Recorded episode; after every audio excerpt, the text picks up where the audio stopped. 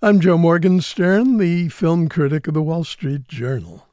Think of Joker as both dental drill and Novocaine.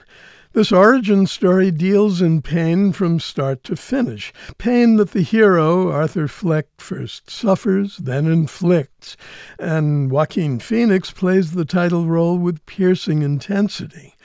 Yet the film finally leaves you numb, in spite of that remarkable performance, spectacular images, and vaulting pretensions to social commentary.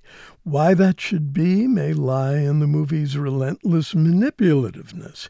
Literal pain can't be transmitted from screen to audience, but anxiety can, and the production is a nonstop generator of anxiety, which is a poor substitute for dramatic intricacy.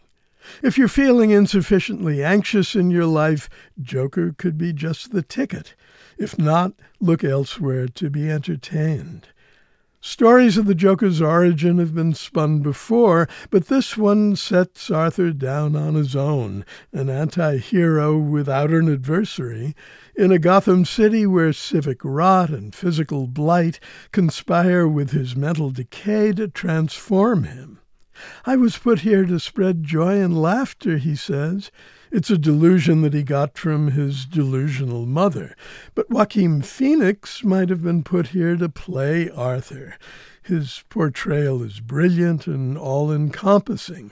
The compulsive, mirthless laugh that shrivels into a cackle, the thin voice emanating from an emaciated chest, the haunted eyes that flicker without flashing, the lyrical gyrations like Marcel Marceau minus a coherent narrative that precede his explosions into mad violence. Yet the movie as a whole feels coldly contrived. Even as it promises to make sense of the chaos that surrounds us in what passes for real life. Arthur creates a mass movement without meaning to, and that's a seductive concept.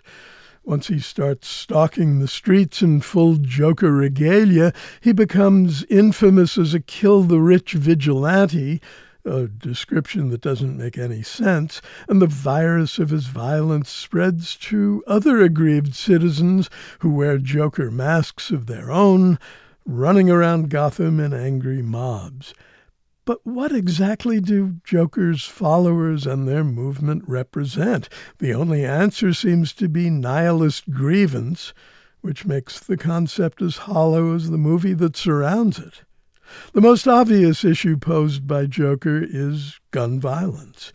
At a time when our nation seems helpless to stop mass shootings, do we need another movie, however fanciful, in which a lunatic shooter kills innocent people one after another? Of course not, but no one knows enough about causal links between violence on and off screen to say that such films shouldn't be made or seen.